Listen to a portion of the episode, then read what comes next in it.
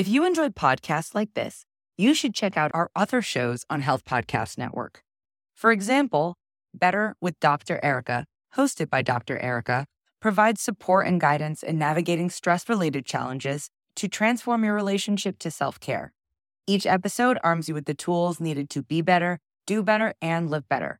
There was an incredible episode that you should check out called Touch and Connections as Tools for Healing and Better Mental Health.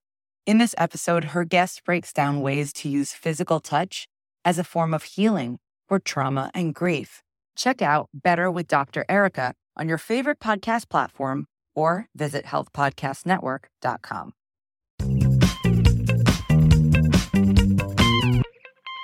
Welcome to Highway to Health. I'm Jeremy Quinby. How are you doing, my friends? Thanks for tuning in. I'm coming to a finish line of sorts. For regular listeners of the podcast, you may have noticed that I started putting these out about once a week this fall. And it was a big step up for me to make this happen after doing it about every three weeks. I did my best to keep up the quality. And in fact, I think my new sound editor, Casey, uh, has done an amazing job, and they're sounding as good as they ever have. And this new schedule kind of got me into a routine and a flow that I think actually made me tighten up my game a little more and got me to focus on the essence of what is my mission here. And I can only hope that this has come through in some way. With the increase in output, the podcast has more exposure and is seeing new opportunities, which hopefully you'll also benefit from here in 2020 through listening to Highway to Health. To keep you up with it all, I'm following my own advice and giving myself a little hiatus, taking some some downtime to rest and refill my creative energy and get organized for the next season of episodes. That being said, make sure that you're subscribed to the podcast because I might have a few surprises coming your way around the holidays. If this is your first time listening to the show, I want to welcome you. Highway to Health is a place for you to explore and create your own blueprint for health.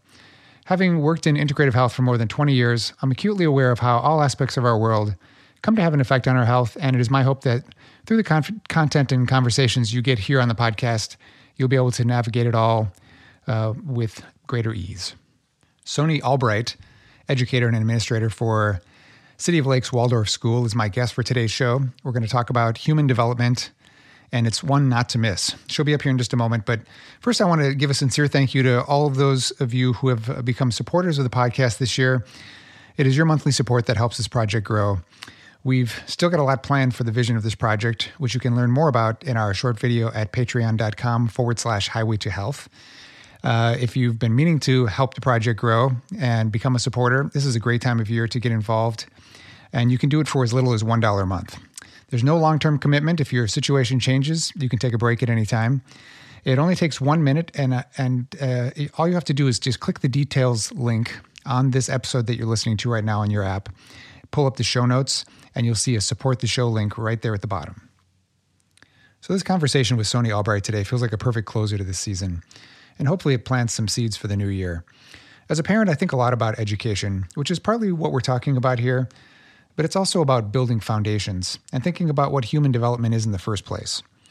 Even as adults, we're still working to identify and undo some faulty programming that we received so that we might move ourselves and our children and ensuing generations into a greater awareness of their life's purpose and to find joy in the process. Soni has lived with hearing loss, a health challenge she shares with others in her family, and yet she is one of the best listeners I know. Some important things to consider in this one. Please enjoy my conversation with Soni Albright.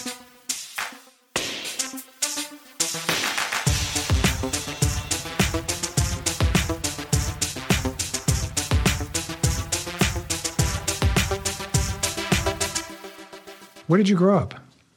In Dickinson, North Dakota. Where's Dickinson? It's the western side of the state. Okay. So, um, kind of the windy part. the windy part. yeah. What did you did you uh, how, how many siblings do you have? I have a big family. Um, I so assumed since four brothers and two sisters. Yep, and um, they are some of them still in North Dakota. I have one sister in Colorado and one brother in Hawaii. But we kind of are all over, and I'm number two. So I have one older brother, and everybody else is under me. Is that a good way to put it? under your under your rule. Yes, maybe. So how did you how did you where, where did you go from? Did you go to college there too? I went to college at um, University of North Dakota in Grand Forks, Yeah. and um,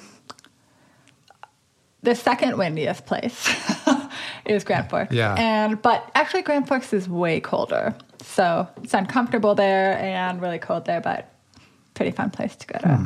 go to school. So several times For in the summer, education? I would come out to Minneapolis, and Oh, did you? My first poke of like, oh, Cities, city. city Yeah. life. You- did, did you study education?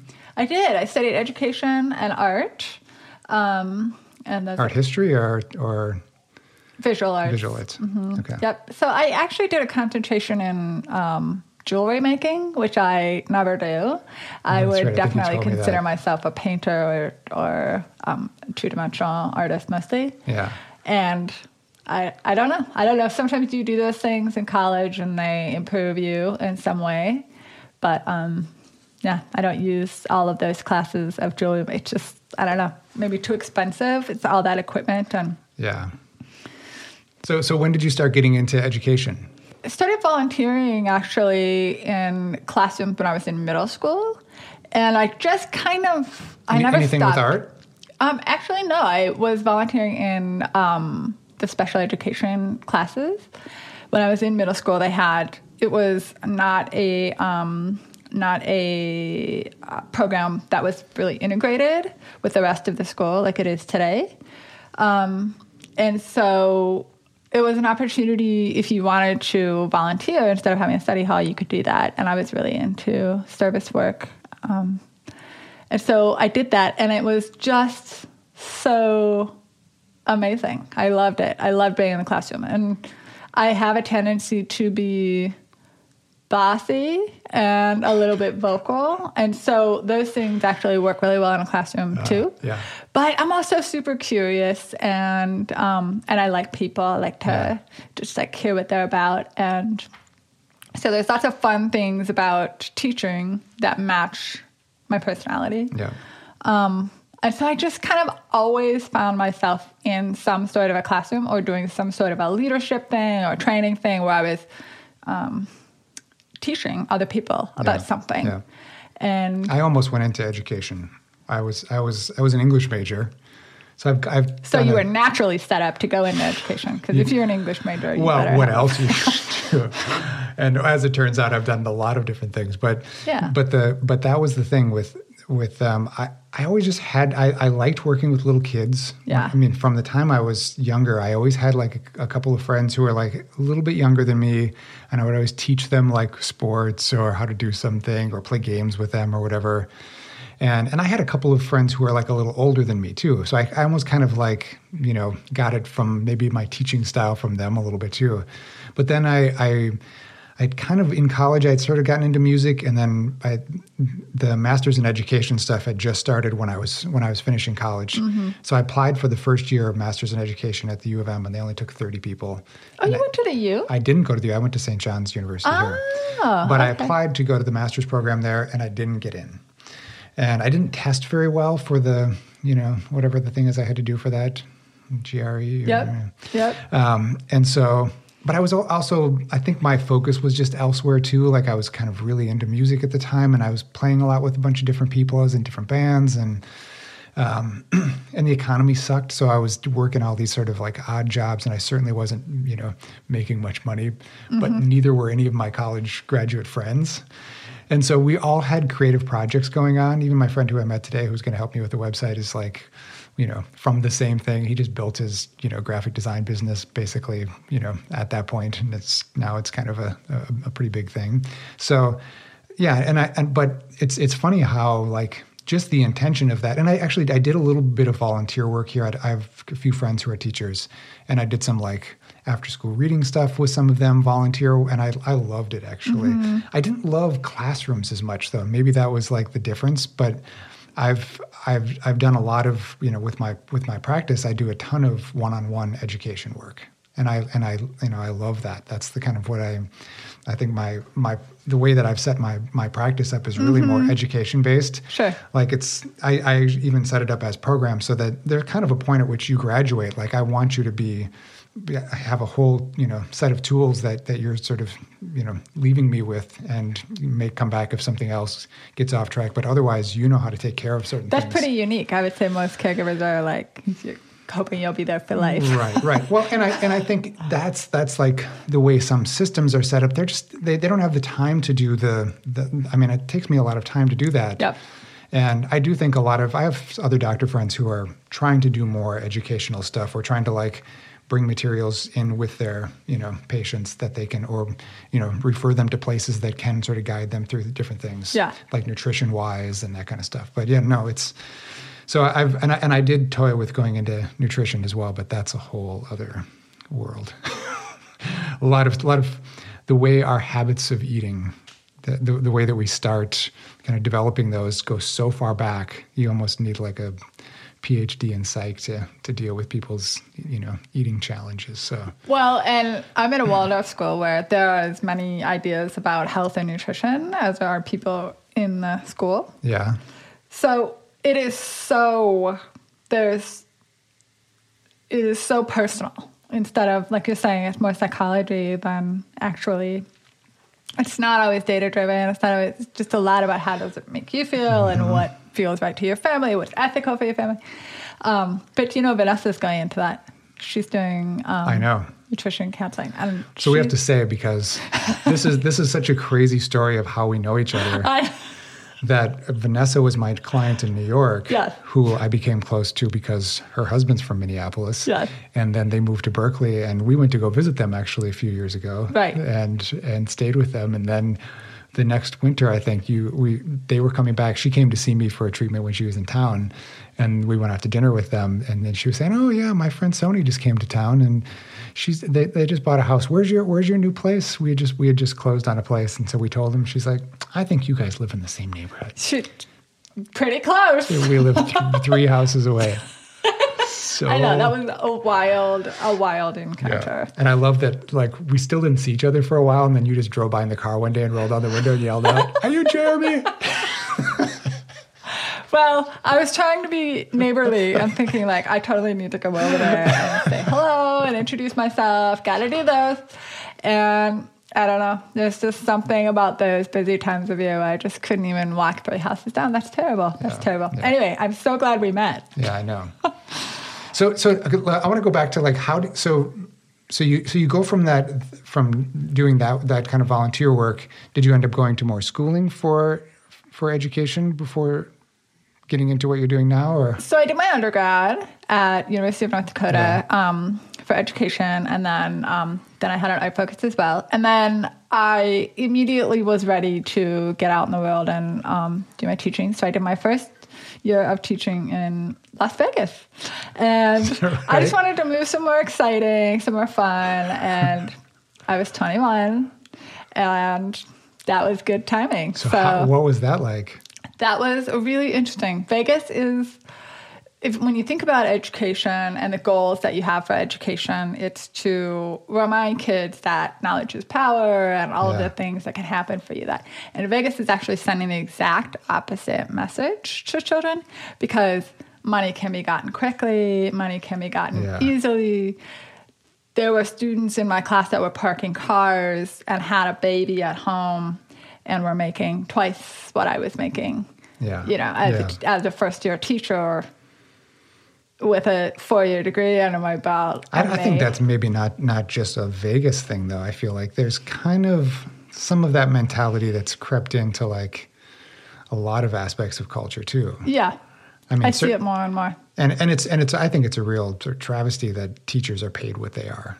And this is the first, by the way, this is the first I've I've been wanting to do um, some episodes about education because I just think from like a, a, a well-being perspective, it's crucial. It's exactly what you're talking about. Like you know, we're not setting up some of those foundational things. And yeah, money is is something that we need to come by, and we need to do that. But but you know, there's there's this sort of balancing act of all these different things that, that you seem to do well too, with having sort of you know your your career and your art. The you know having those having those kinds of balances are are important. I mean, obviously you, we have to make money somehow, but to just focus on money as the one goal from the start, right out the gate, is I think just such a problem in terms of all of our human relationships too. Yeah, I, I mean, I, I agree. And yet, for really young people, they don't actually have the brain development to say, what is going to happen if I make this choice now? What does that mean in 10 years? Right? That, that frontal lobe development Yeah. doesn't even happen until they're 25. That's when you have the mature brain finally arrive. I heard that men's brains are now not fully developed until 43 or something. Yes, very close to around there, I think. Yeah. But yeah, I mean, it's, it's the never there ending. really was a study that came out just recently. I, I saw that exact same thing. But did you see how many people were involved in the study? No, I didn't. I didn't look into It it. was a super low amount of people. It was like 22 or something. And I was like, well, I'm going to wait for the next Yeah, definitive. but it's a great, it's a great title. I mean, that's how it gets out there. yeah, right. Exactly. Exactly. So I'm sorry. uh, Um, so so you back to back to your how, how you kind of got Yeah, so I taught in into Vegas, for a while. Um, met my partner.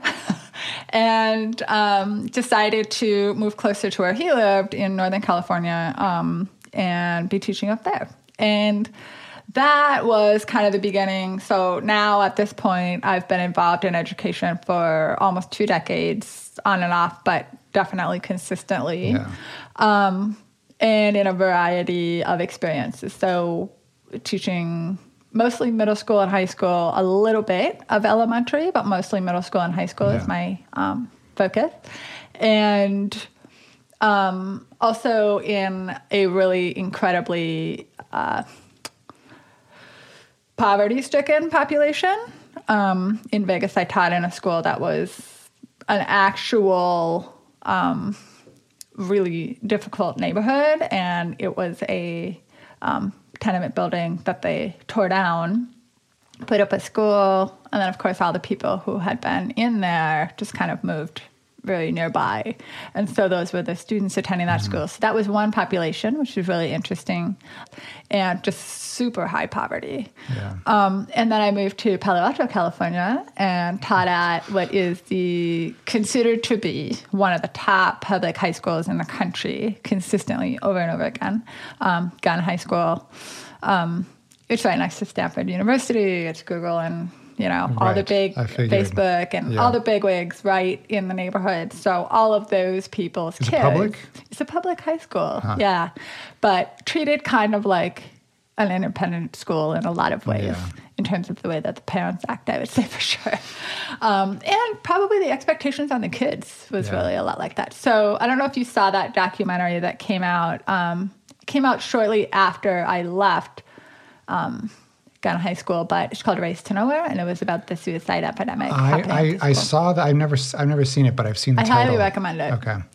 It's exactly what it sounds like, Yeah. but it was a really competitive and uh, outwardly pushed educational atmosphere. And what I saw of the kids in that school was so very similar to what I saw in the school in Las Vegas, where the kids lived in extreme That's- poverty That's interesting. which was reactions to stress. So the kids spent a lot of time doing whatever it was at that moment that could reclaim their childhood and give them kind of a break from the stress. They were, that was, you know, in Las Vegas, it would be like really young kids smoking or, you know, um, taking inappropriate substances during the day or you know really young Yeah. kids and at, at in Palo Alto it was the same but then there was the coffee in the morning and then the heavy gaming like all through the night Yeah. there's just a lot of those coping mechanisms that you go oh they're really trying to solve something but the biggest thing I noticed in the affluent schools was the cheating that was Ah, interesting. mind blowing to Which we now know. Yeah. This, this last year, like how much parents just sort of like, uh, you know, they can they can just put up with some of those things and figure out ways to get them in. No, probably full well knowing their their kids aren't really doing well in terms of learning. Right. The apple definitely wasn't falling far from the yeah, tree. I. Um, and I would say most parents didn't see that as a big problem. So it was just an interesting look. Um, I've taught in public schools. I've also taught in a Montessori school and a charter school, and um, Waldorf schools. And so all these different philosophies have different ways in which, you know, people find us and come look for this particular type of education. But then also the it's an interesting look at how the kids operate in those systems. Yeah. So I want I'm I'm really curious to know more about Waldorf schools, partly because of our friend Vanessa, and, and she, I, I, I, they were in a Waldorf school in in New York at the time, and I was kind of learning a little bit from her as she was going through it, and I I know that they moved to that area specifically in Orinda. Is that is that where the school was that that where you guys met? Or yep. Okay. So East Bay Waldorf School is actually in Bronte, California. Um, but yeah, they're living very close by there. Um, and I was the admissions director at East Bay for a few years, um, and also a teacher at the school. And so we and we had kids in the same class, which was oh, that's right, which was how yeah. we met. Yeah. So, so t- I, there's this there's this idea that I was just you know reading about and doing a little research for for our conversation, but this the Steiner, who you know Rudolf Steiner, who's sort of known for the, the, ideas behind Waldorf, right? Tell tell me a little bit about like how why how you connected to that, or you know what what was it what was the appeal of, of that? Yeah, so first I want to say I am the admissions director, so it is my job to articulate Waldorf education. I figured. Um, but tell me about anthroposophy. Anthroposophy is the word you're looking for, yes. So anthroposophy is a piece of why Waldorf education exists. And they have a um, a separation in some ways, but then they also inform one another, or actually more so, Waldorf education is informed through anthroposophy, or people, teachers work out of anthroposophy in Waldorf education. So, can you define the, the word for? sure. So, anthroposophy is a um, a spiritual study, if you will, mm-hmm. and Rudolf Steiner, um, 100 years ago, took these different ideas of cultures all over the world and tried to look at what is it that they're using to explain the world around us mm. and people and yeah. where did they come from and so Rudolf Steiner was an interesting guy. He was. Um, and what was his lifespan? When, when, how, when was he around? So it would have been, you know, the the twenties is really the time we're talking about when okay. he was really this part mystic, part um, you know, scientist, philosopher, artist, creative thinker, mm-hmm. and he was really revolutionary for what he did during his during this time period. Yeah. Um, and he worked with a lot of really prominent artists, creator, thinker, scientist at the time. he's, so, very, he's very Renaissance exactly. during a time when that really wasn't a thing. I mean, he was in he was in a place where there was heavy war going on right. and where people were really thinking about Survival. origins of species and where people were really having convers you know really very new conversations mm. um, more publicly than ever before and where we were starting to see more people interact with people that were um, unlike themselves in a lot of ways and so yeah so he was doing a lot of traveling and and um, learning. He was a consummate student and just really spending a lot of time learning and researching. And so anthroposophy is sort of the mystic piece of Steiner where he came to put together this um, this way in which a human being or a spirit of a human being may exist in the world. Um, and it's an interesting thing about Waldorf education because a very small percentage of people who are in Waldorf schools would consider themselves anthroposophists. Um, but Waldorf education has this idea that when you're teaching to a child or you're teaching, you're um, interacting with a person, they're not just the person, the shell of that person. There's something deeper in there.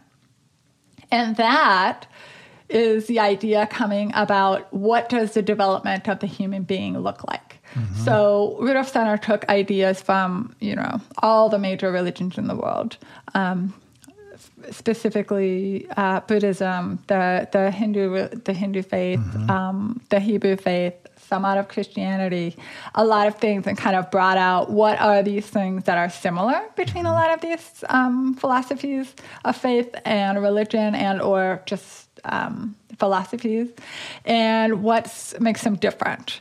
And so he had some interesting ideas. And like I said, not everybody who is an anthroposopher, who is in a Waldorf school, believes in anthroposophy or associates themselves to be an anthroposophist. Um, and that's actually okay because the idea of Waldorf education is really about child development. And so Rudolf Steiner was looking at the education as it was in the world and saying, huh, I've come across all these ideas about how human beings are. And somehow we're ignoring that. And what we're doing is we're treating five year olds like they're seven year olds instead of letting them be five. And he disagreed with the general way in which many adults and authority figures were interacting with children the yelling and the the really harsh punishments and the um, a lot of the out of their developmental range, giving them abstract thoughts way too early, um, eliminating play and eliminating joy out of learning. Mm-hmm. And so he, his his idea was to bring some of those things back, and people associate anthroposophy and Waldorf education in a way. Um, like I said, because he is drawing on the information that he was putting together to try to figure out why are people this way and how can we do education better, mm-hmm. knowing what we know about how people are really internally. Yeah. I, I think it's interesting just in terms of being a parent and looking back at my own, you know, upbringing. I, I ended up going to a Catholic, you know, grade school. And, and my mom grew up in a small town in Iowa, so this was back when they were doing masses in Latin and like you didn't really have a choice. It was like you sort of grew up in a in a specific way of thinking spiritually, you know, with and and I, I think I even from a very young age, I think I thought differently. In fact, I ended up having conversations with my mom at one point. By the time I was getting to the end of my eighth grade years, it was like, this is just not working for me. Like I don't buy some of these people and the way that they sort of behave versus the what they preach. And you know, like I, I was I was really struggling with that part. And it's and it's not like I was. I, I think I, there was some good moral you know backdrop there for what what I was learning from the from the text. But I also think, like you're saying, it's like it's too complicated for a child's brain to be sort of forced into thinking about these big concepts of things when they're when you're just not ready for it. And and yet kids are very spiritual in nature or you know this they, they they they sort of do well in the mystery of things. You know that's that's the, the space that they play in. That's where imagination exists. So I, I, it's one of those things i've been pretty mindful of with my own children and and i also treat a lot of kids and it's been interesting that's been another interesting thing for me sort of working in these two different cultures so far between new york and minneapolis i'm sure you had some you've been in a few different places but there's there's you know, I, I find I have to address the families very differently when I'm when I'm dealing with children. And yet a lot of what I'm trying to do is actually cultivate a relationship with them where I become another trusted adult that they can kind of voice things to that they might not be able to with their parents. And there is a there's a oftentimes like a jumping off point where they'll I'll say, "Do you mind if if you wait outside the room during this session?" or or the kid will bring something up where it's like sort of clear that they want to just have a little more space from things, you know. And they, it might not mean they're going to tell me anything. It's just that they kind of want that space. So you know, and I, and I think you know schools can be those spaces for, for kids, and it sounds like what you guys are doing is kind of creating that that space for them to kind of be, you know, that that way. Yeah, and um, I think that's so true. And what I heard you say, actually, that's really interesting is you're listening so carefully that you're noticing the subtle differences mm-hmm. in how, um, what, whether it's parent expectations mm-hmm. or whether it's how kids are raised. Um, but they are, they are differences. And yet, you can pretty much rely on the fact that the development of a six year old is there's a baseline, there's a similar baseline as what you can expect, right? Um, so yeah, it's an interesting it's an interesting look at education. It's an interesting puzzle. Um, Waldorf education is. Um, do you want me to give it like a overview? Definition yeah, yeah, that that would be cool. And I always like to preface when I talk about education because I've spent a lot of time in public schools and I've, and parochial schools and, um, like I said, Montessori and other independent and charter schools. And I'm a big believer in what is the fit for your family and what Yeah, is the fit yeah. for yourself. Um, if you have this idea that there's only one place and it's a one size fits all, you're about to get a big surprise Right. when your child reminds you that this is not right for them. Yeah. Um, and so, and there are some really amazing things that, um, it- even in Minneapolis here, but in every city I've been in, I'm amazed at how many amazing things are happening in various forms of education. Um, so, Waldorf education is a developmentally appropriate philosophy of education that stretches children but does not stress them to really maximize where they are at that present moment. So a five year old is given the perfect challenges for a five year old, not a five year old to look like a seven year old or to act like a seven year old, but really to be right where they are in the moment. Yeah. Art, music, and movement are woven into the curriculum in all points that can be um, integrated. And the uh, academics are robust and rigorous, but again, very developmentally appropriate. So I, I can give lots of examples, but why don't I just share a couple Yeah, that kind yeah. of highlight um, how this might look to somebody. In the early childhood programs in Waldorf education, it's a play based program where kids are steeped in nature. They're spending, it depends on the school, but at City of Lakes Waldorf School, they're spending in preschool or kindergarten 40 to 70% of their day outside depending on how long they stay through the day and what age they are and which class they are. Um, and they're going out through 10 below and they're going out rain or shine. Um, and they're spending the inside time doing free play and also other activities that are really enriching. So, the art, music, and movement component that I mentioned. The biggest misconception about Waldorf education is that it's just free form. Kids are just playing and there's no structure and everyone's just kind of running amok the whole day. Yeah. And that's actually not the case. It's very structured. And in fact, if you wanted to compare Montessori to Waldorf education, the biggest difference would be that in a Montessori classroom, it is way more freeform. You have a lot more choice. Mm-hmm. There are many options, and you gravitate towards what you want to gravitate towards. And it's the teacher's job to notice that and to help you facilitate taking that thing further. Okay. In Waldorf education, it couldn't be more opposite. It is the everybody does everything model. So you cannot opt out Yeah. and you must opt in. Um, and so that doesn't mean that if somebody is feeling nervous about doing circle, that they're forced into circle. It's much more like the expectation is you're not just building blocks because that's what you feel like doing at the moment. Actually, now is circle time, so we're all going to do this. And the idea behind that is that we really rub down some of those edges when we spend time doing things that are hard or mm-hmm. challenging for us. And but also really feel fulfilled and met when we're doing things that are the thing we couldn't wait to do. Yeah. the thing that's our favorite Yeah. thing.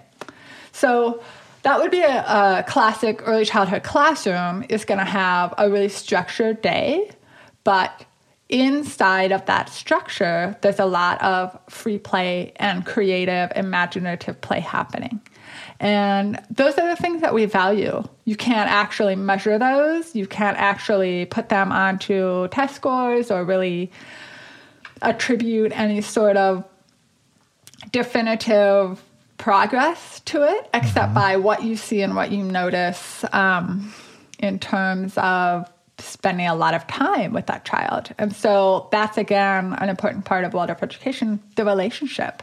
The teacher really spending a lot of time getting to know the parents and the family, just like you were talking about. Yeah. It's absolutely key to know how to proceed to have that relationship Yeah. and um, they they spend so much time with them. So in early childhood, when you're in preschool, you stay with the same preschool teacher for both years. When you're in kindergarten, we have a two-year mixed age kindergarten program. You stay with your kindergarten teacher for two years.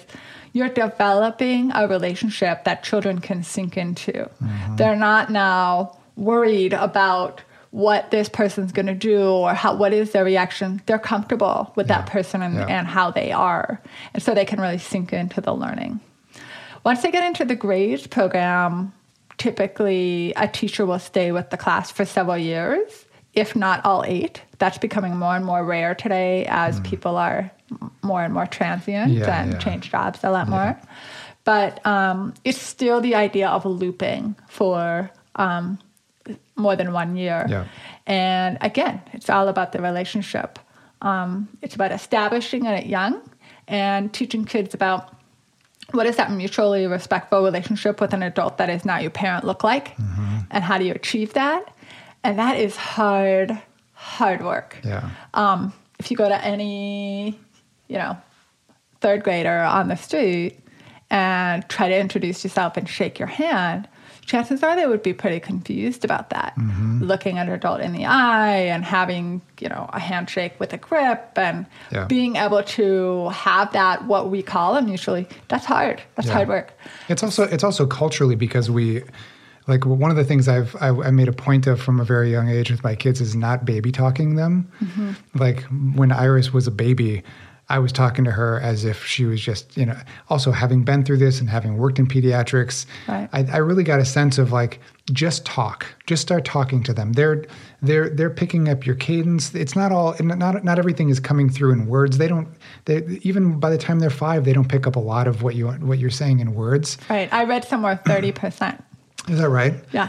but, but but they're picking up a lot of intention and they're picking up Right. just all the sort of subtleties in, in nuances in, in you know the way that you engage with them and i think that's part of the reason why kids like me is because and like your daughter apparently turned me into her best friend already but but she was trying to teach me how to ride a unicycle the other Right. day She's she's dying to do that. She she actually said when your kids came over, she said, "Is, is Mr. Jeremy coming here?"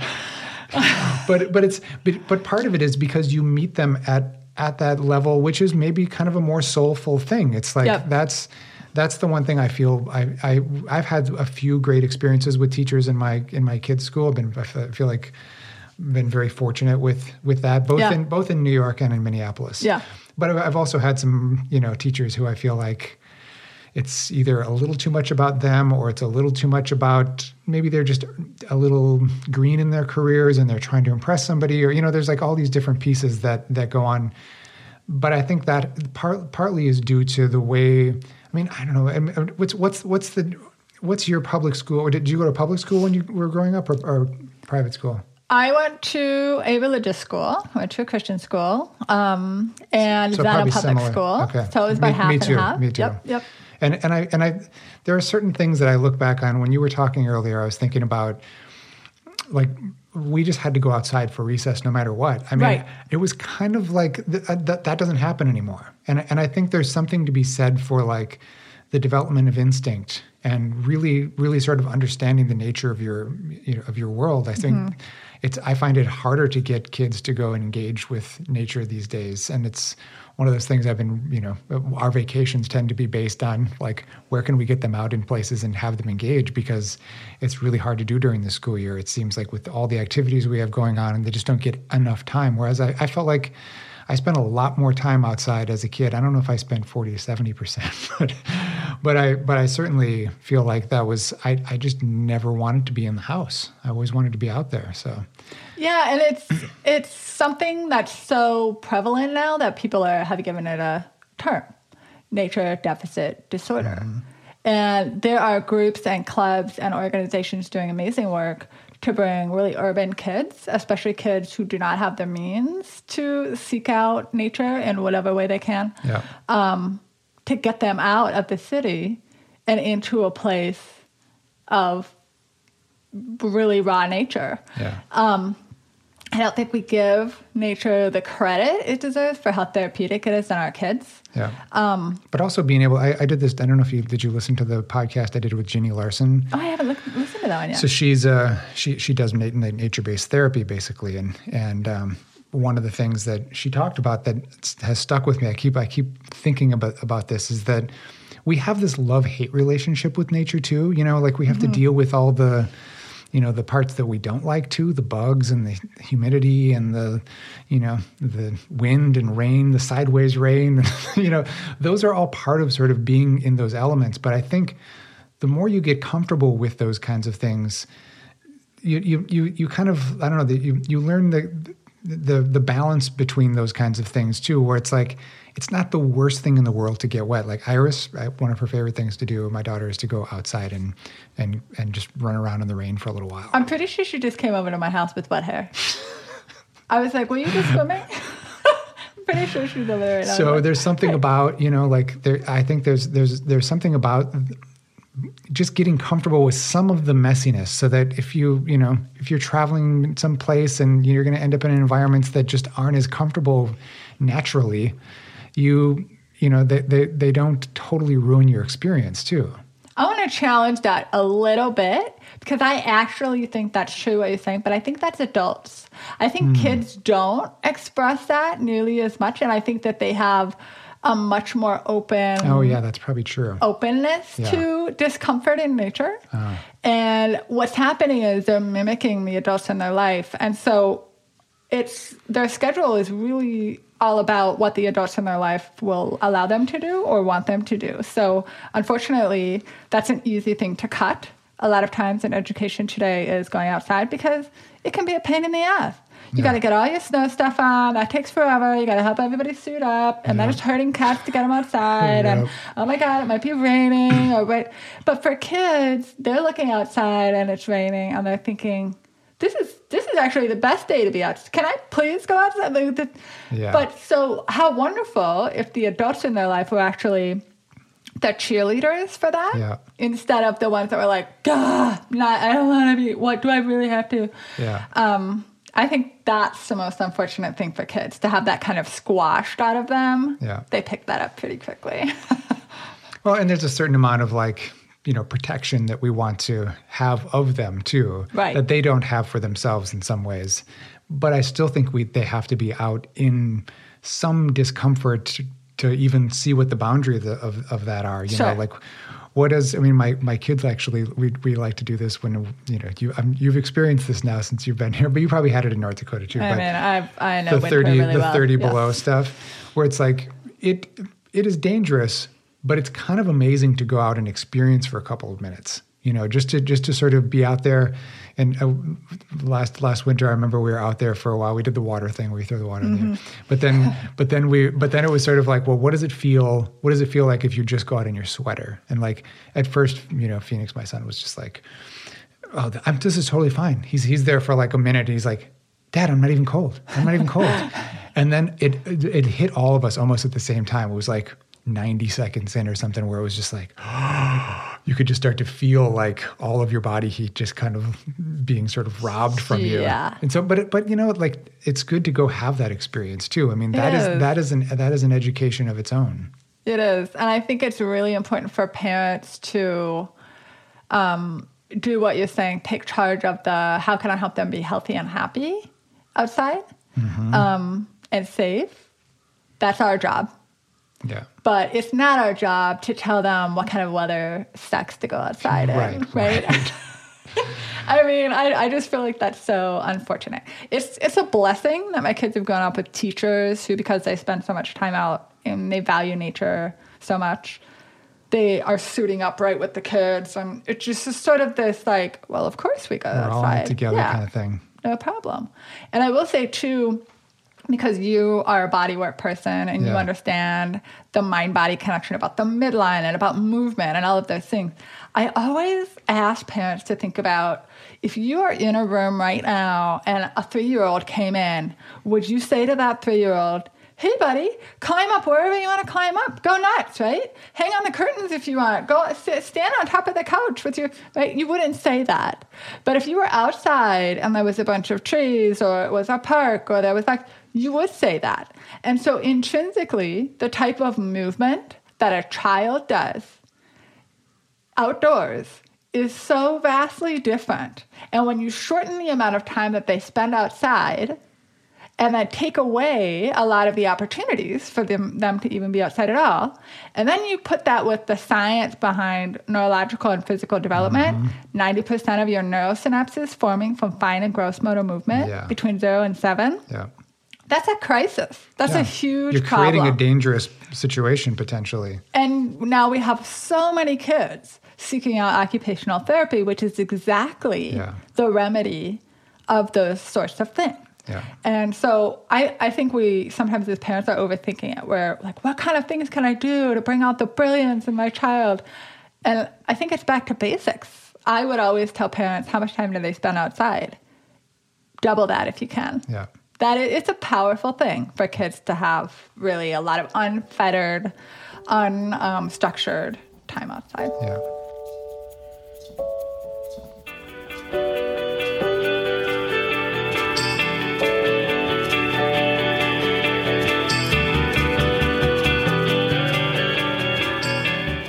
There's there's a there's an interesting documentary that's that's out called In Search of Greatness, and it's like, do you know anything about it? It's a I Wayne- just heard about it. Wayne Gretzky, Jerry Rice, the Williams sisters, John McEnroe, just like all these different Pele. But one of the things that they really get into with all of them was, was that that there was there was there was kind of a jumping off point for all of them early on in their life, and and they I think the, the thing with all of them is like like the Gretzky brothers apparently were all great, but he was the youngest one and the smallest one, but that also was the one thing that his his dad picked up on the you know this this sort of weakness, but also this curiosity that he had. And he just kept stoking this like it really was all about instinct. It was all about just putting him in situations where he had to kind of like push himself past the next thing in a in a sort of way that he he wanted to you know like he he could sort of see that you know if he just put him there. So that was why he kind of figured out how to like skate around the big guys and not get hit. And he wasn't the fastest guy out there but when the when the puck was close to him he knew how to get to it kind of slither around the big people whatever it was. So i always thought those those kinds of things are interesting in the way that i don't think educationally sometimes we we we put them in a in a complex situation and just say I want you to try to figure this out, but I'm not going to give you too many rules. I'm not going to give you too many leads on what to do. We just kind of like see what see what you can make of this. Yeah, it's it's almost like um, everything is so prescribed now. We've Yeah. got this plan, and we've got No Child Left Behind, and we've got Co- Common Core. It's just so specific. Everything's been thought of that the open endedness really isn't valued very much anymore. So Yeah. what I see with high school kids is that exactly we're we're we're putting out a lot of kids who can follow directions perfectly, but did they ever have to muscle through it? Did they ever have to do, oh, oh, this is really, I don't even know if I can see an end in sight to this. How am I mm-hmm. ever going to get out of that? Yeah. And those, that's where the magic and that's where the learning happens. And if I'm talking about Waldorf education, I will say that, that, that everybody that does everything, opportunity, everybody does everything, is so golden. Because if you have a child like i have a, a really academic minded kid who will do math and science and she will you know read 10 books a day and that's her thing. And if she was in a regular model they would put her in gifted and talented classes and she would do a lot more math and science. Okay. But what she wouldn't do then is actually more concerning to me. She wouldn't have time for art, music, and movement. And she wouldn't be asked to do those other things that make her well rounded. And I think about that all the time. And she's an eighth grader now. And I think, oh, what would that be like for her? She wouldn't play the cello. She wouldn't play the piano. She wouldn't. Um, she wouldn't struggle with something for crying out loud. Those things come so easy to her, and they're so valued that if she never had an opportunity to sit down on a watercolor painting and realize how actually hard it is. Wet paper, wet brush, it's got a mind of its own. It goes where it wants. You have to let go of control in order to make something beautiful. That's an amazing revelation for a kid who's really high level academically Yeah. to experience. Yeah. And so I always brag that her education has allowed her to fail way more than she ever would have had an opportunity to do that. Yeah. And if she was failing for the first time when she was 24, that would be a problem. My guess is somebody like Wayne Gretzky failed a ton. ton and all in those early years he had to deal with you know, these bigger older brothers all the time And he was probably left to his own devices. yeah Because they were probably doing what most people do with their oldest children, which is sort of like move them along and oh man, there's somebody else back there too. What what? yep come on catch up right, catch up what are you doing back there? Um, yeah, so I, I can't wait to see that. That sounds fascinating. It's it's short, and I, I you know it's not the best documentary. I don't want to oversell it, but I just think there's there's something in there that really piqued my interest, and I think it's something that maybe I had an experience with that I that I I'm I'm thinking about it. Of course, I wanted to show it to Phoenix because I'm I'm just sort of where he's at developmentally and stuff to help him understand that you know it's not all about you know sort of your size or your Right. skill level sometimes it's really it's really about i mean and he has sort of like a, when he plays soccer he's got it he's and he's always had this with sports just like the passion for the game is all there. And it serves him really well. And and also just sort of to trust your instinct too you know to to be given the the, the freedom to trust your instinct in those kinds of things and to fail. You know like like you're saying i think that's that's actually and I, I felt like i got to do that a lot as a kid. I was not i was not a very gifted athlete at a very young age but i had all these people around me who were older who played and like i kind of had to play because they needed another player. And all of a sudden somewhere around like six or seven eight maybe i blossomed and i became like you know a much better athlete than most of them which i think can just sort of happen if you you know just get forced to kind of figure it out on your own. No one was telling me that I had to play this sport or that I had to do this, except for that I just had to be in the game, sort of like what you're saying. what gave you the drive? Where did that come from? Did it was it the competition part or being better or getting better? It's funny. I, I, I had, I definitely had a competitive instinct, but I, but I think I was always just paying attention. Like it, it's, I don't know if I can explain it any better than that, but like, you know how if you're watching young kids out there with you know sort of playing a sport, there's one kid that always just knows how to get to the ball or whatever the whatever the game is, you know. And I, always kind of had that that instinct. I always could kind of figure out like how it was going to move around. This is one really interesting thing on the documentary is that Wayne Gretzky used to sit and watch hockey games, and he would he would make the ice on a piece of paper with the you know line and the circles and stuff, and you know half half ice, and then he would he would as he was watching that he would draw the the way the puck moved around on the ice to see where it ended up. So between these two teams, if they spent more time on one side or in one corner or whatever, and apparently later on in his career, he still used that trick, and he figured this out. He no one told him to do this. He just started doing this as a kid.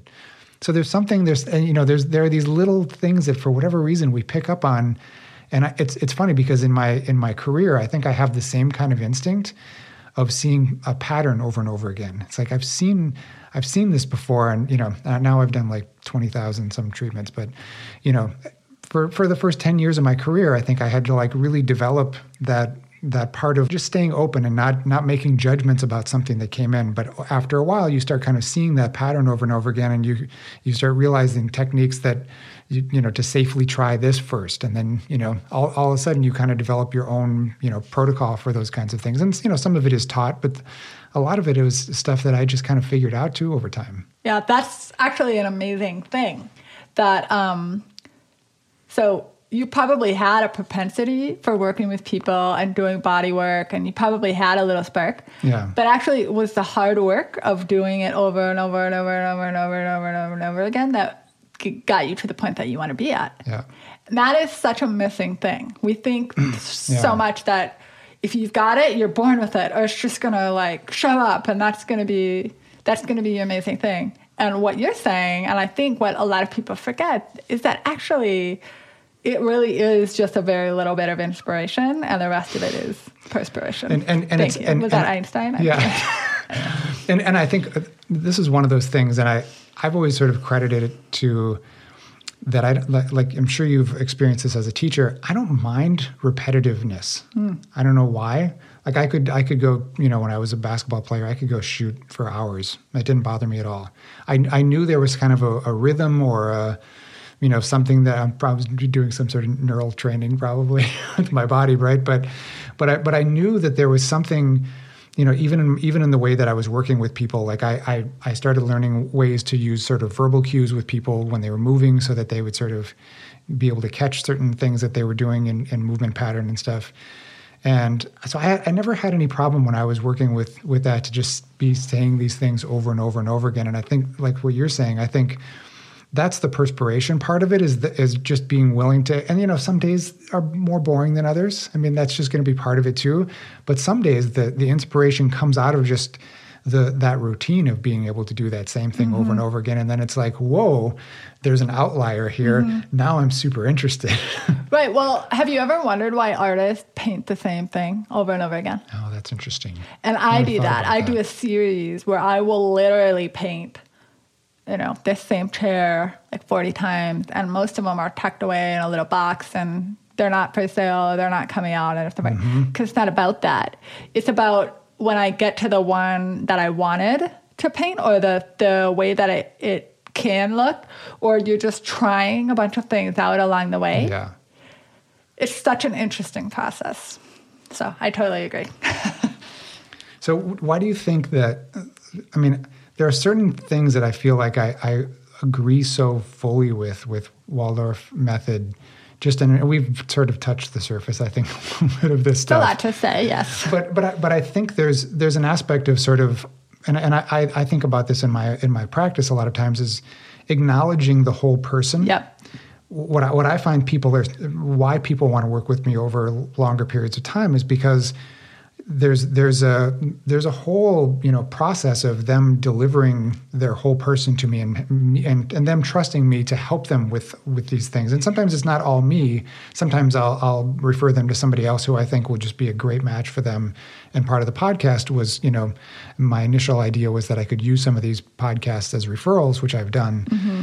for someone who I think you know I, I love working with oh, you know another another colleague of mine that I wanted to have, you know have someone be able to listen in on our conversation, you know, and also to give resource, you know, if that's simply what it is, but also sometimes to say, I think this is a person you could do some work with that you would really like. Would be, you know, you'd enjoy your time together. You know, there's there's a part of that.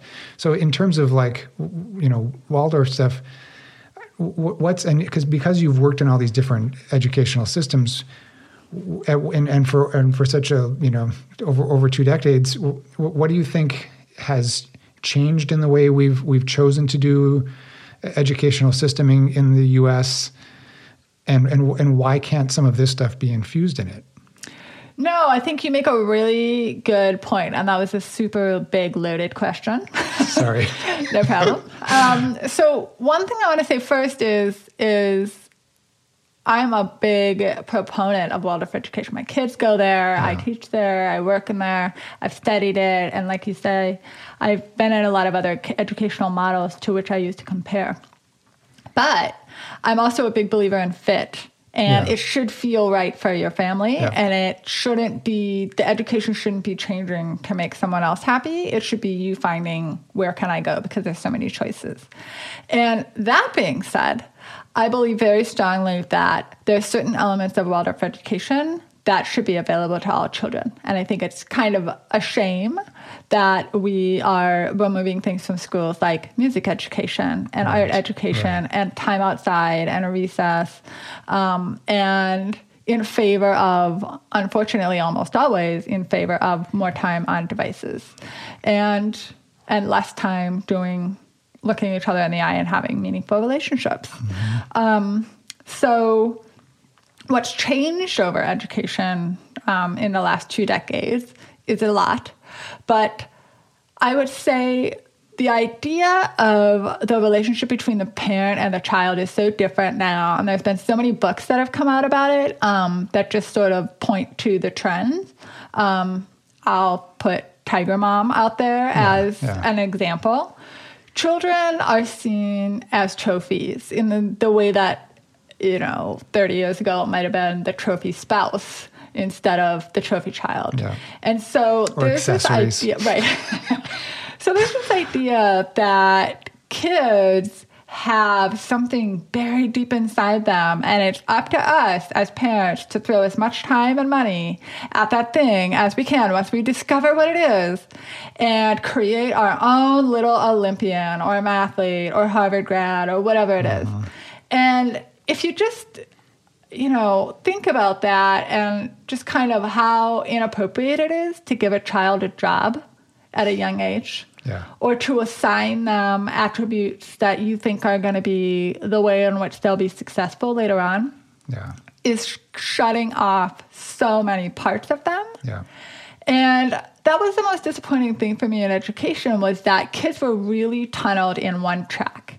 And if you excelled academically, then that was probably okay because that was you know the most important track.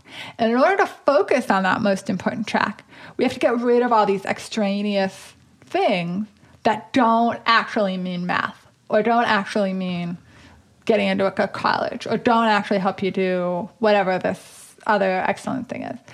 And actually, all the data says something totally different. Mm-hmm. It tells us that kids who spend daily time immersed in meaningful music, education, instruction, or personal use actually do way better in math and science and reading. And for kids who struggle in school academically, subject classes of a varying nature, whether it's moving your body or being creative, all can actually improve that academic um, um, work. And so in Waldorf education, that's that's a really big thing that I value is the fact that we're saying, okay, we're never going to take away recess. There's still two recesses a day, all the way up through eighth grade. There's one that is, is almost 40 minutes. Um, it's sacred. It's really important to have that downtime, that social time, that time outside, that time when you're doing something that someone's not telling you, because that's the moment. And also other activities that are not information coming into your head. Those are the moments where you're fermenting the information that you learned that day. Yeah. So that really hard academic information, instead of piling it on all day long, all the way through 3:30 when you're out, you're taking a break. You're doing your most heady academic work for the first two hours of the morning, mm-hmm. and then you're doing practice, repetition, or subject classes for the rest of the day, so that you can hang on to what you learned in a really new way. Yeah. So when you're knitting, after you've just learned geometry and now you're doing your knitting and you're sitting there and, and handwork is a quiet class where you work without talking, you are literally meditating and doing a repetition to a project that has a meaningful conclusion, but that takes months to finish, Yeah. like a pair of socks. Yeah. And so it's meaningful, it's gratifying, it's hard. And unconsciously, you're you're you're it's related to It's the related. math. It's so much counting. It's so much math. There's so much, um, you know, adding and subtracting and decoding and all those things that go with it. But because you can't put that onto a test, right. show me how you knit your socks, it doesn't equate as true learning, or that's just fluff. Yeah. And that's the thing that I always challenge parents when we look around at education. A lot of schools say, oh, we're all about the whole child, or we're all about the well rounded. We want every kid to have all these. But do they though? Because you can tell by the way the schedule is set up. Mm-hmm. If there's one art class, 40 minutes a week, you know that that's not a value. Yeah. If recess is 20 minutes a day, that is not valued. If music is optional, not valued. So it's just really easy to see. Yeah. And for some families, those things aren't valuable. And I totally respect that. But I do think that there's sort of a um, uh, uh, untruths when it comes to a lot of educational models where people are trying to project because now the whole child idea is really hot. Yeah. And the holistic education is really hot. Everybody's talking about that. But Waldorf education's been doing it for 100 years. And we actually go back to pulling all that data out and showing why we do what we do. It's not an accident. It's been really curated to support the development of the child. We introduce for example, a strings instrument in third grade. Not so that we can say, oh, our children are orchestral. Yes. Right. Right. But actually, third grade is the perfect time to start homework. So that is the first homework for a third grader in a Waldorf school is to oh, I got to take this instrument home. Holy smokes, it's expensive. I have to take care of it. Oh, I have to remember two days a week to bring it Tuesday, Thursday. All right, what day is it today? I got to remember to bring my instrument. Yeah, Otherwise, yeah. that counts against me. Um, and so it's developmentally appropriate. And and I that I I kind of as you're as you're saying all this stuff like I feel like I need to plug the arts a little bit just in terms of all that stuff because for one, I mean going back to a few different things that we've talked about today, you I think there's something about doing art that teaches you to to, to manage failure a little bit because it just happens in every project that you do in a way that you don't necessarily get in math. If you get it wrong, you can figure out the right answer. But in but in art, it all it all it's sort of tapping into like all sorts of different things about how you're trying to get something that you feel or something that you're thinking about out onto paper. And then and then you know the other parts of, of things that I feel like we're just struggling with, and I think about this a lot with my my wife's career.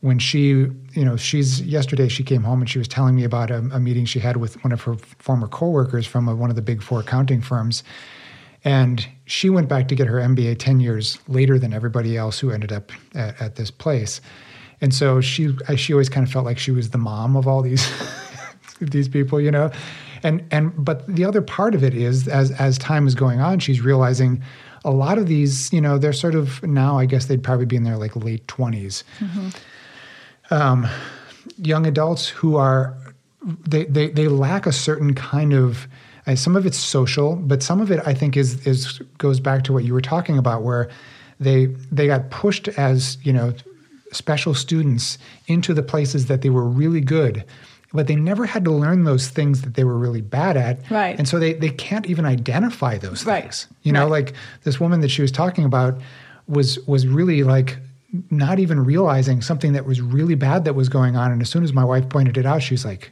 oh my god you're right but only because of the way that I think, and, and I'm I'm just I'm projecting here, but I, I do think that there's a lot of people, especially in that field, it's a sort of a very conservative way of of thinking about who you are becoming as a person to get so narrowly focused and specialized. And there's a lot of mm-hmm. problems with this in medicine right now, I think too. But but it's but it it really does make us unable to sort of like problem solve in in, in very crucial situations too.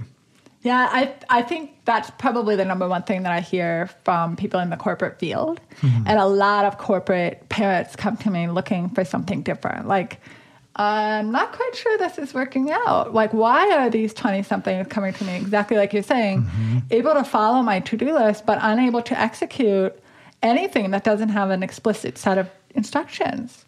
They can't problem solve, and they certainly can't problem solve creatively oftentimes um, which is such a, a shame.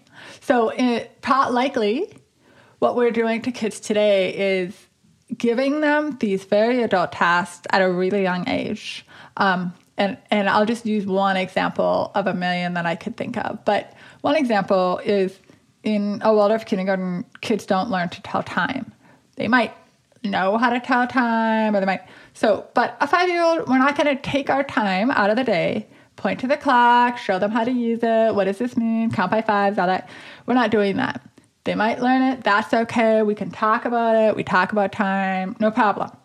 But they don't because if you asked a five year old to tell you, um, or if you if you asked your five year old, um, tomorrow at 10.30 we're going to go to the dentist can you remind me when it's 10.20 i mean is now tomorrow is it 10.20 Right. now what do you mean? like they have no concept of time Right. or if you said to your five-year-old in three months we're going to go to disneyland they'd be like tomorrow is we're going to go to disneyland tomorrow we're going to disneyland Just one more sleep i'm going to make it right they have no clue what time Yeah. is like Yeah.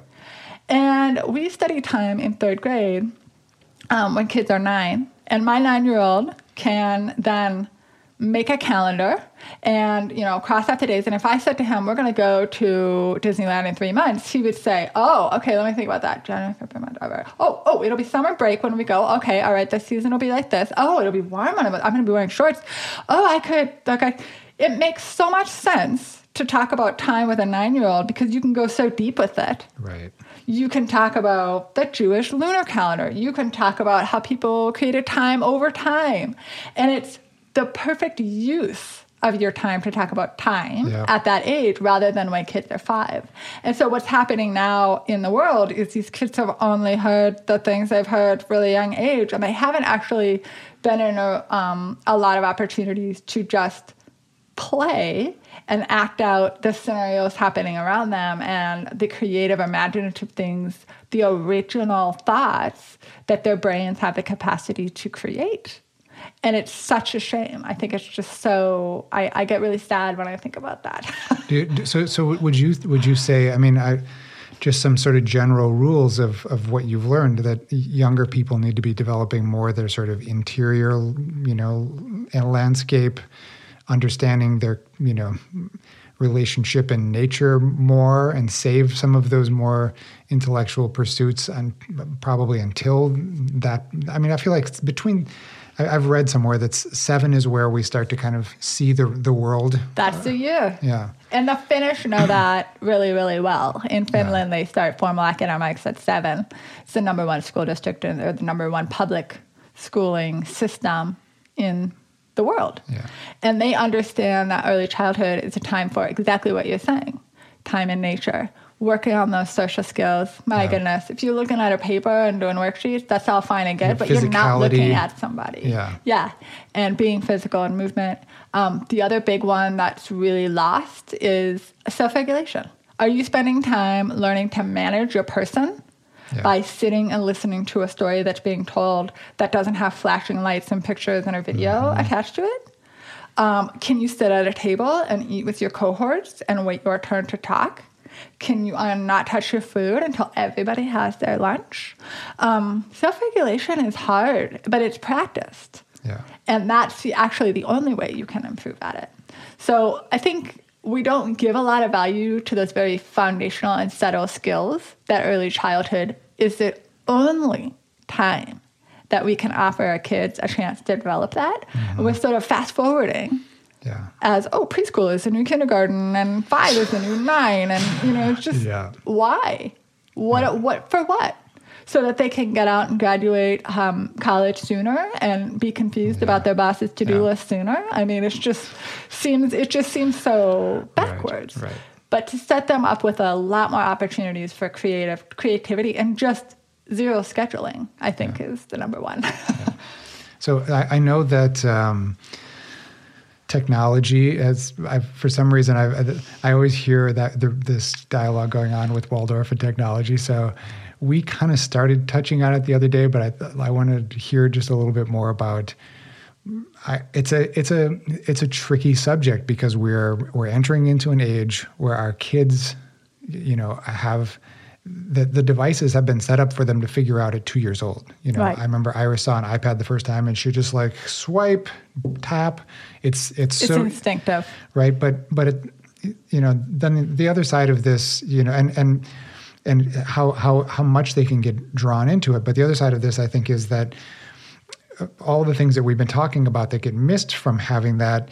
And then in later years, though, where you and I started talking about this, is that we still live in an in an age where they they do need this, Yep. and you know, media has its place. Yes. You know, and and so I'm I'm curious to hear your thoughts, I- and and just sort of, is there a general rule for for Waldorf as well? Yes, a general rule. So Waldorf schools are absolutely known for no technology in the classroom. Also, very unique to Waldorf schools is the idea that we have a media policy that we ask parents to follow when they're in our community. And that doesn't mean that it's a hard and fast rule and there's like somebody peeping outside your window to see if you're watching Star Wars at night or something like that. Right. But it's more of a okay, you're coming into this school, here's what our curriculum looks like. This is one way in which you can support the curriculum and the teachers, and here's why.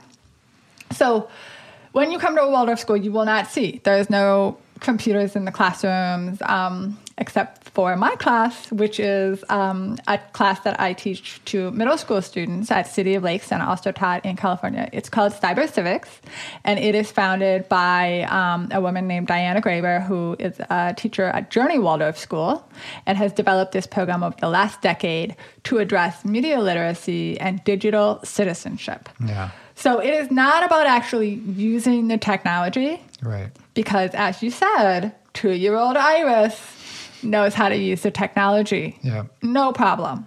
Uh, we gave my grandma an iPhone and she figured that out real quick, Yeah. right? It's not a problem to learn the technology. Apple has ensured that it's simple to use. Yeah. The idea of what's tricky and will remain tricky for life is that these are not developed adults. They don't have ethical thinking, they don't have the capacity for understanding what happens long term, and they don't have a proper understanding of consequences. And that is classic adolescence, whether you're talking about 1952 or whether you're talking about 2019. It is exactly the same conversation. It's just that the world looks different. And so, in a Waldorf school, we are asking, especially in early childhood, families to take a big step back. And why? Well, we are putting our emphasis on creative thinking and unfettered time playing and the social connection. So, if a screen can do any of those things better, and I say a screen, but I really shouldn't say that. I should say media use because mm-hmm. there's just so many screens, and, and I'm not trying to lump everything together. I really do differentiate between passive and active, and but I'm saying all media use for really young children under the age of six my recommendation to families is to be really thoughtful of that because if you look at any child development page what do kids need what is it that they're going through developmentally at the moment there actually isn't anything except for possibly facetime that gives kids the things that they need at that age hmm. they don't actually need to be doing numbers games on an ipad Yeah. when they're four they're going to do all that. They're going to do the math later. What they actually need to be doing, and they really have very little time to do, and we already talked about, is spending outside, playing, creating things, making things. Socializing. Yeah. Yeah. And moving their physical body. Yeah. And the iPad doesn't facilitate those things. And so, really, it's not about uh, a shaming or a judgment or, or like who does and who doesn't. But if we think about how many, how many opportunities we give our kids to learn to self regulate, you go to any restaurant in Minneapolis right now and see a family friendly one and look around and see how many kids in that restaurant are placated into silence with a device. Mm-hmm. Instead, there is a rare opportunity in that moment to have a meaningful conversation. And holy smokes, can that be hard? I have four kids, and some of them are really hard kids. So to go to a restaurant with them is not always easy. But parenting actually isn't easy. Right. right. and childhood isn't either, I guess, you know? right. Um, but it's not about that. It's about the opportunity to improve and get better over time. And we're taking away that opportunity by giving a device that does all the work for them. Yeah. And so in, in, in our language to our families, what we're asking them for is to give a wide berth so that when a teacher is telling a story, and oral tradition is a big part of Waldorf education, the, the teachers from they're very young all the way up through eighth grade tell stories without pictures in an oral tradition. And when you hear a story spoken in a theatrical way, um, or in a way using really rich, deep language, you better be so paying attention. So there's self regulation happening right there, right? Mm-hmm. But then as you're hearing the story, you are mentally picturing the things that this person is talking about because you don't have something in front of you that gives you the picture. Yeah. So then, if you hear a princess in the story and you've seen every Disney princess movie ever, then you're just going to pluck from that very easy, mm-hmm. very curate, ba- super duper created by a professional princess looking Yeah. person who Yeah. somebody already made, and you're going to pluck that into your story. Instead, the alternate, if you hadn't seen all of those, is what you would do is come up with an original idea of what that means. And that princess could have a different skin color, it could have a different body type, it could be a man, it could be, I mean, you don't actually know what Yeah. kids will come up with in that way. But that's the whole point. They're going to look around at their world And that will be the reflection of that, or the personality characteristics of that person will be taken up by something that's familiar to them. Yeah. What an amazing gift to give a kid that opportunity to not cloud them with someone else's story. And the other idea is if play is the work of the young child, and that's undisputed, we know that children play because it is the way that they work out what's happening in the world. Yes. If they see you in the kitchen and they're thinking to themselves, holy smokes, he's put that thing into the pot. Oh, and a totally different thing came out. Oh my gosh. And then he set it on the table and everybody came and ate it. That's amazing.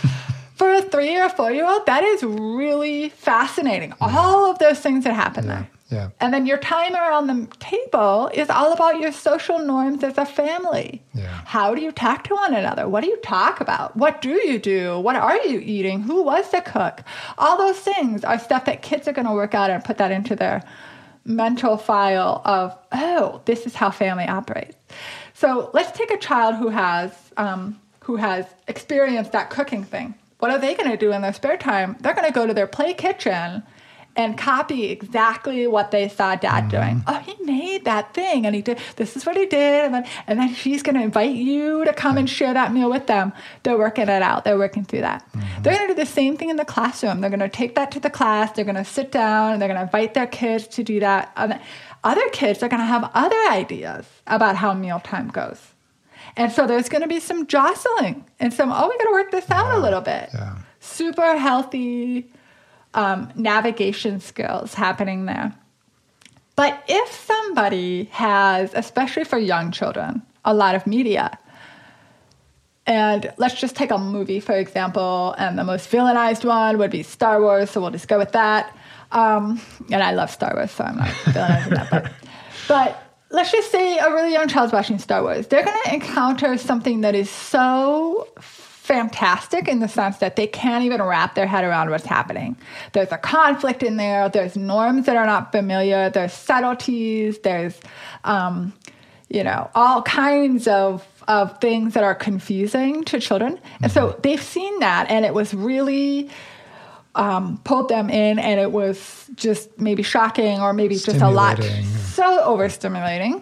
And now they've got to work through that. And how do they do that? They work it through in play.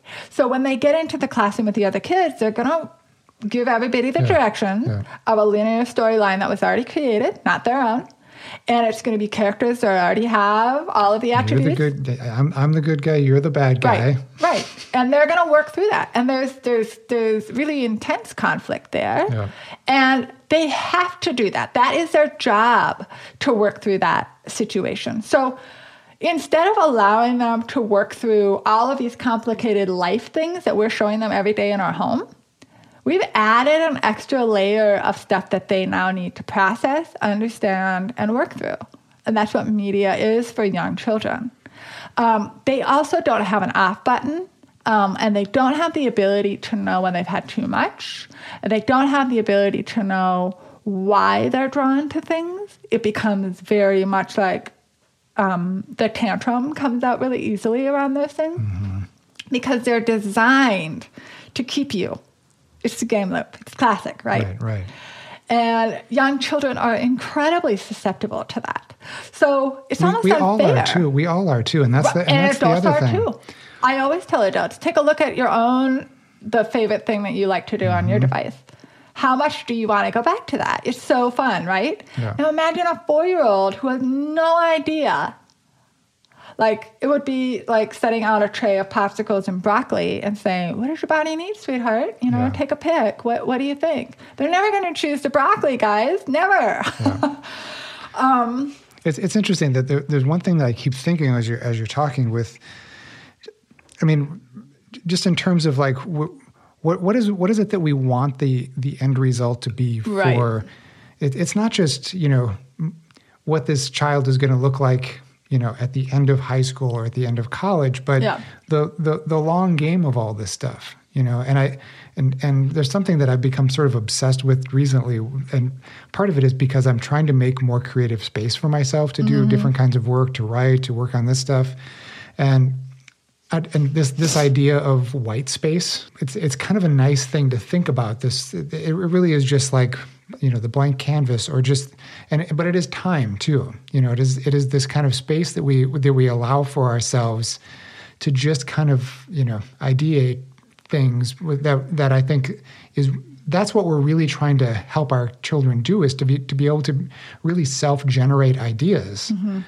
And it relates back in some ways. I mean, I, I think the the interesting thing about Waldorf is that we're we're considering us to be spiritual creatures.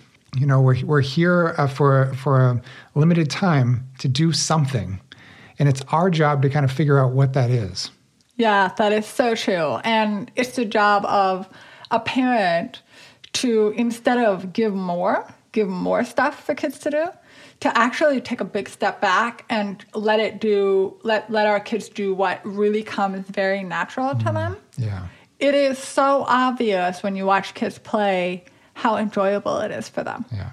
Have you ever seen your child grossly engaged in something and then said, "Oh my gosh, we gotta go get your boots on. Let's get out the door." That's the exact moment where they're gonna lay down on the floor and have a full on tantrum, right? That's yeah, the moment yeah. because they absolutely are in a joyful place. Yeah. And we're sort of taking it as like, ah, it's not really that important. You'll have lots of opportunities to do that. And they don't. Come they on, don't chop, really. chop. We got to get to this thing. We got to get going. It's a, so is so is the rush. So it's a it's a it's a gift we give our kids. I think mm-hmm. to stand back from that. And as kids get older, to on ramp them in a healthy way, to be thinking about how can I introduce my kids to um, media in a way that shows them what my family values are and in a way that continues to uphold the thing that makes sense for our family while also showing them the amazing things about mm-hmm. technology and the ways in which, I mean, we're making this podcast right now, which would have been really hard to do 30 years ago. Yeah. 10 right? years, 10 years Maybe ago. impossible. It yeah. would have been on a tape deck or yeah. something. But we look at it as more like, oh, we just don't know enough about it. And so we're just totally hopeless. And so we hand over this access to the entire planet at a very young age when kids don't have the mental capacity, they don't have the ethical thinking, they don't have the problem solving to get themselves out of the inevitable pickles that happen mm-hmm. in the online and digital space. Yeah. And more importantly, we're not in there with them and we're not coaching them through it. And somehow we do that outside. We feel like we're doing that in the real world. Yeah. Why aren't we doing that in the online space? Right. And so when it comes to grade school age kids, I always tell parents, please, please, please be super slow and thoughtful and think about every time when you are having access to digital media for a child who's, let's say, between the ages of seven and 10, think, is this meeting my family's value goals? Hmm. What do we value in our family? Is the thing you need to ask yourself first. If it's like laying around and doing really well at crack trivia and you know Candy Crush, then okay. But I doubt it. Most it's, people it's are not going to say It seems that. like something that, that that parents should be asked to sort of work on when their kids are entering preschool. I mean, seriously, it's true. It's absolutely because true. you're in a fog for a little while, right? Right. but then at, at that point, you know, like let's start developing this. You can change it, you know as as the you know first couple years go along, maybe you'll realize, oh, I feel I feel differently about this thing now. I want to change my my goal set. But I mean, I, one thing that's nice about I didn't start having you know kids till I was a little bit older. I had a little more time to process some of this stuff. But I think you know anyone in, in their 20s can start to process this stuff and and make some pretty solid decisions. Mm-hmm. We, we have an instinct for what, what it is we want our, our life to look look like. We can we can project some of that stuff. How what's what's your family's relationship to media? How do you because you have a younger child? We're terrible. And you have a uh, I, it's it's up and it's up and down. You know, yeah. like we. I think it's it's interesting because we. It, it's it really depends on on the time of year. I think too. Sure. Um, I, I also think that when we get out of the city, even here, I wish we we, we had a little when when we're sort of even in Minneapolis. I mean, there we, we haven't set up enough for ourselves here to just let them go. We also have kids who are like very different ages, which has been a, a bit of a challenge Right, sometimes. So right. sometimes we like let Phoenix go do his thing and then we engage Iris and I take her for a bike ride. And Sure. sometimes we get all of us to go do these kinds of things.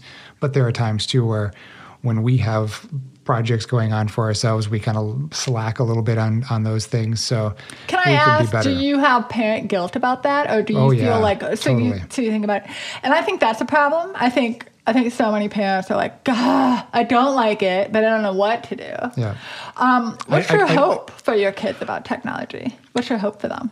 Um, I think there's there there are aspects of what I would you know I'd like them to understand its its place in in terms of like it doesn't substitute for relationships, but you can stay connected through it. I think that's a, that's an important part of things. It can be entertainment. It can be you know you can play, you can do different kinds of things with it. But I think the most, you know, I, I, I try to like help them understand that the most meaningful things that you're going to get in your life are going to come t- from an exchange with another person and through an activity. And how do you how do you put an emphasis on that? Other than saying it, what are the ways in which your family um, shows that that's a priority? I think just in the in the things that we take them out to do, you know. So already you've articulated a family value that you have, Yeah. face to face communication. Yeah. And you've thought about the ways in which we're going to get there, right? Mm-hmm. And so my guess is, and what I think a lot of parents struggle with is something or possibly the media is occasionally getting in the way of that. Or maybe like you see, Oh, okay, yeah. we're sitting down here so, and we're all on our devices. What the heck is going on, right? We're not connecting. That doesn't fit with what we believe in, right? Well, yeah, and and the thing is, my wife and I don't really do that much on media at all unless we're doing work. Right. I'm not a big social media person. I'm, I'm actually just finally getting someone to help me a little bit with getting some stuff posted for the podcast. Yeah, as, and they're probably around their 25 or something Yeah, like that, right. right? Yeah, yeah. I mean, I was that that's that's totally legitimate and and, and totally normal. it's not the world I grew up in either. And I also, in my 20s, I play. I was a you know from about the age of 20, you know, through all the way through my 20s, I played music all the time. So I was engaged in something that was a physical act with other people. And my wife's done like sort of physical art as her background for a long time. So we don't. We're just not. I'm not a big. I like I like movies, you know, uh, but I but I don't I, I don't really like TV shows. so I don't I don't sit down to watch things, and our kids aren't big TV people either. It's been it's you know the the, the wormhole is really YouTube, and for for older teenagers now it's video games. Well, and YouTube is designed to be that way. Um, it is. The whole point of it is how can I get this person to stay on here as long as possible. Yeah. So right, and and automatically since you brought that up, I can tell that that's probably something where you're like, you know, somebody's doing that, and it's probably itching at you, like they're not watching, you know, Dr. King's speech or something, right? Um, and I think for a lot of parents, we start to recognize where hot buttons are. Yeah. Because what is it about YouTube that bugs you, or like when you see them get go down the wormhole? What what is it that bugs I, I, th- I think it's it's the it's the bouncing around. It's the in, the the inability to kind of stay on on something and really kind of like tune into it for a period of time. It's all these sort of flashes and and that that kind of stimulation. And I, I kind of you know I think that there's there's something about that just from maybe this is from my neural training that I just know is like horrible for us. And so like I I don't like that. And sometimes what I'll do is I'll like with Iris at, at this age, if she wants to have some time on the iPad, I'll I'll sit with her and she'll say, "Oh, she wants to show me a show." Okay, I'll, I'll watch a show with her for a little while, and I think that's you know better, and and yet sometimes That's I- ideal. I- Actually, what you said is ideal. Yeah. Because the thing that bugs you is the thing that goes with all of your training and everything you know about how just like going from thing to thing is probably really hard on a developing brain. Right. Is what is Right. what I just heard Yep, you say. that's what right? you heard. so you already know the thing that doesn't sit well with you. And as a parent, I don't think we take back the control in how many ways we can change that. You don't doesn't mean just because that one thing bugs you doesn't mean we say no to YouTube forever. But it can mean, Daddy, I want to watch YouTube. Okay, what do you want to watch? What are you doing? Make it intentional. Oh, you want to learn how to um, you know, crochet a certain yeah. stitch on YouTube. Great. Yep, let's sit down and watch a few videos on that. Um, or you, is there something you're interested in looking at? But the endlessness and the bouncing part is the thing that bugs you. And all I heard was, if that was out, you could see how YouTube could be productive, Yeah, yeah. right? So it's kind of an interesting thing. I think as parents, we just let it go because we assume, oh, that's just the way kids are today. And there's a great book out there called Be the Parent. I love that book. Um, and it's just always coaching parents like going back to something doesn't feel right. How could I keep it not and not turn it into donuts, not turn it into the thing that they'll seek out no matter what? and still make it meaningful and healthy and match what feels important in our Yeah, life. yeah. And the other thing is the balance aspect. If there's an hour of YouTube nonstop videos, you probably are going, okay, that's time they could have been, they could have been, they could have been, they could have been. yeah. And they're doing, and then will they look back in three weeks and be like, wow, uh, that was meaningful. I really had that hour of YouTube. I let me tell you what I learned, guys. No, right? We know that that isn't actually. It's pulls you in. It uses you instead of you using the technology as a tool. And it's our job to show our kids what technology is for. It's for stuff like this. It's for making and creating. That's the statistic now is is showing us that kids spend less than three percent tweens spend less than 3% of their media time, which is hovering around nine hours a day, doing creative work. They're not making anything, they're consuming. And so when people look around and go, why is fake news so prevalent? How come people are so stupid? Why are they picking? It's because we let them. So, c- can I ask you one question? Sure. So, what is your rule? What What do you use for for your kids in terms of do you do you have devices at home that they can use? Do you have uh, obviously probably have a computer that they can use?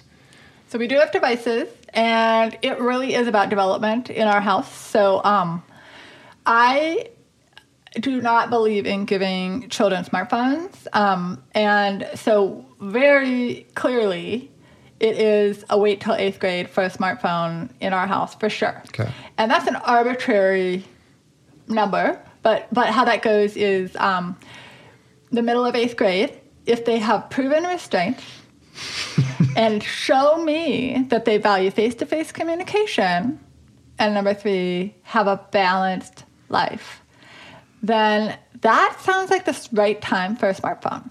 So the brain is, you know, at that developmental about 13, 14 age where they then do have the capacities for ethical thinking. So when you have a window to the world, they can make some better choices. Um, they've also taken cyber civics at the school.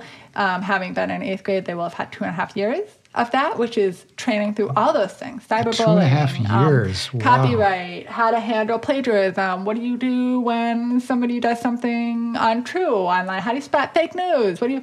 All those things are things we cover in cyber civics. So that's one basic rule. Um, I do on ramp my kids, and we do a lot of those things together. So every other week, every week we have either a game night or a movie night, and those alternate. So there's consumption media there. Um, but we use our media like a tool. So starting in fifth grade, you want to learn 10 finger typing? Yes, let's do that. Let's set this up so that there's something you're doing online and you're actually making something or learning something. If you want to learn a language, come talk to me. I'm Yeah. gonna we're gonna find out a way to do that. That's a great thing to do online.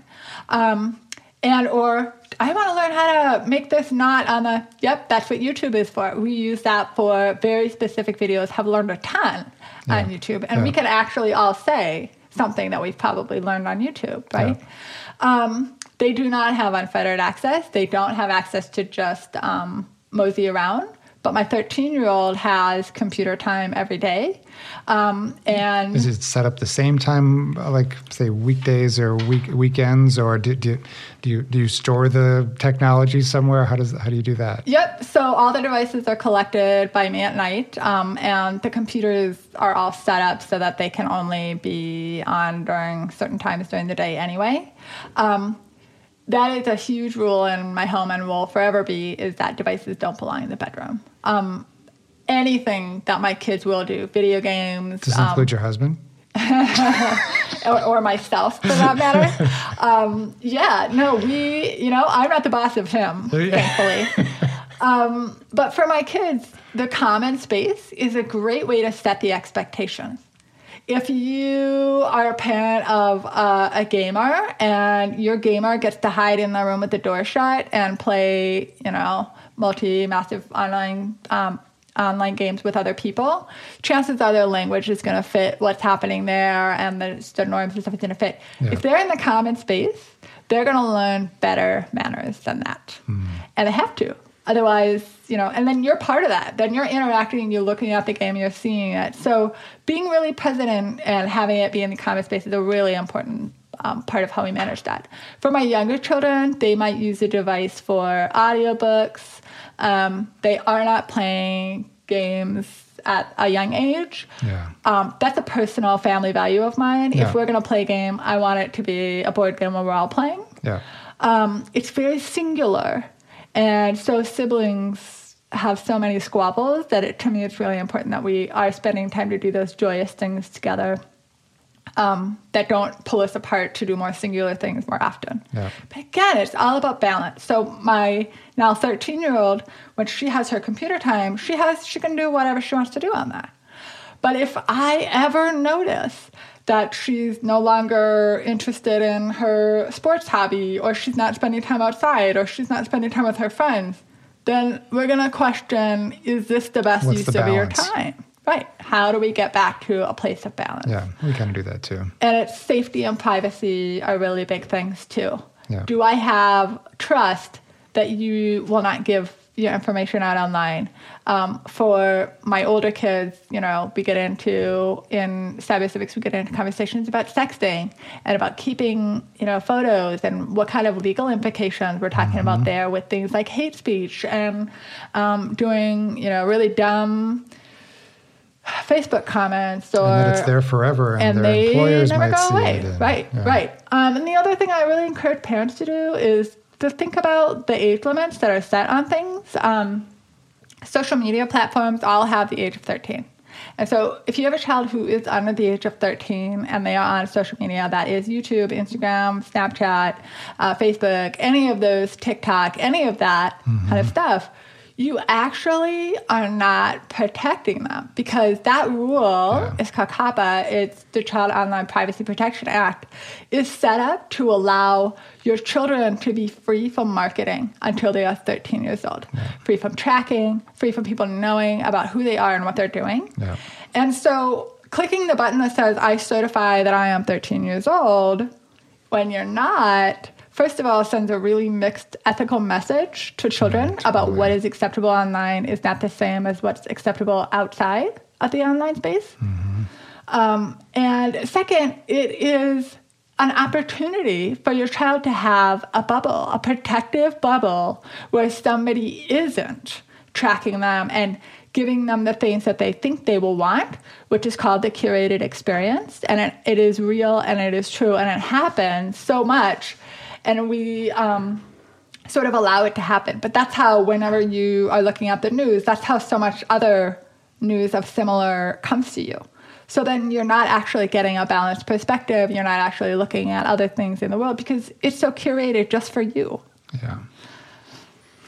This is fascinating. I, I, I wish I would have. I, I feel like this this should be a course for for parents. So much- it's much interesting that you say that. We are doing a course for parents. It's called, yes, Tell I'm me. doing a workshop in conjunction with a company called Clockwork, which is Oh, a yeah. really um, a prominent um, software development Yeah. um, and um, company in Minneapolis. And they're hosting this workshop, and it's called What's Your Digital Parenting Style? And it's exactly this it's exploring what feels right to me as a parent. How can I put that out there without saying a hard no Yeah. or a huge yes? This was fun, Soni. So fun, Jeremy. Uh-huh. Let's do more podcasts. I'm, I'm, I, I can't. I'm, you've taught me so much today. I'm gonna take all my notes home and Uh, that's figure out how awesome. to do this myself. All right. Thanks so much. Thank you so much.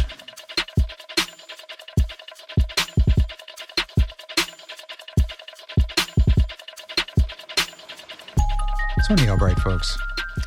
One piece of this conversation that I've been sitting with is about making decisions with your family about what is of value to them. I've actually been trying this out with my kids. Just like age appropriateness, which, which we discussed here, uh, choosing the right words is an important part of communication and direction. with an eight year old and a 16 year old, I, I find that asking them if what they are doing fits with what they value has created some pretty profound conversations with both of them. And I think that sometimes as parents, we get stuck in our own guilt for not having done enough or made decisions sooner, especially with our oldest kids. But it's, it's never too late. And, um, you know, we, we come to parenting with what we have. You can read everything, but there's still the work of implementing. So cut yourself some slack and do the first obvious thing and stick with it. I promise you'll feel better. Let me know what you thought of this topic in conversation. You can contact me directly at jeremy at highwaytohealthpodcast.com. I wish you all a happy holidays and all the best in the new year. Thanks for listening and for all that you do. Be good to yourself, be kind to each other, and take care of your planet. Be well, my friends.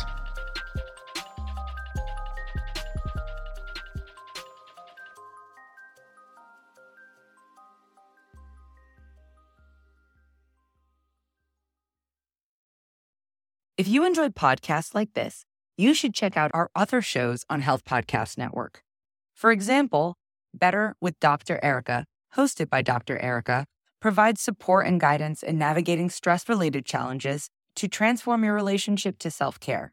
Each episode arms you with the tools needed to be better, do better, and live better. There was an incredible episode that you should check out called Touch and Connections as Tools for Healing and Better Mental Health. In this episode, her guest breaks down ways to use physical touch as a form of healing for trauma and grief. Check out Better with Dr. Erica on your favorite podcast platform or visit healthpodcastnetwork.com.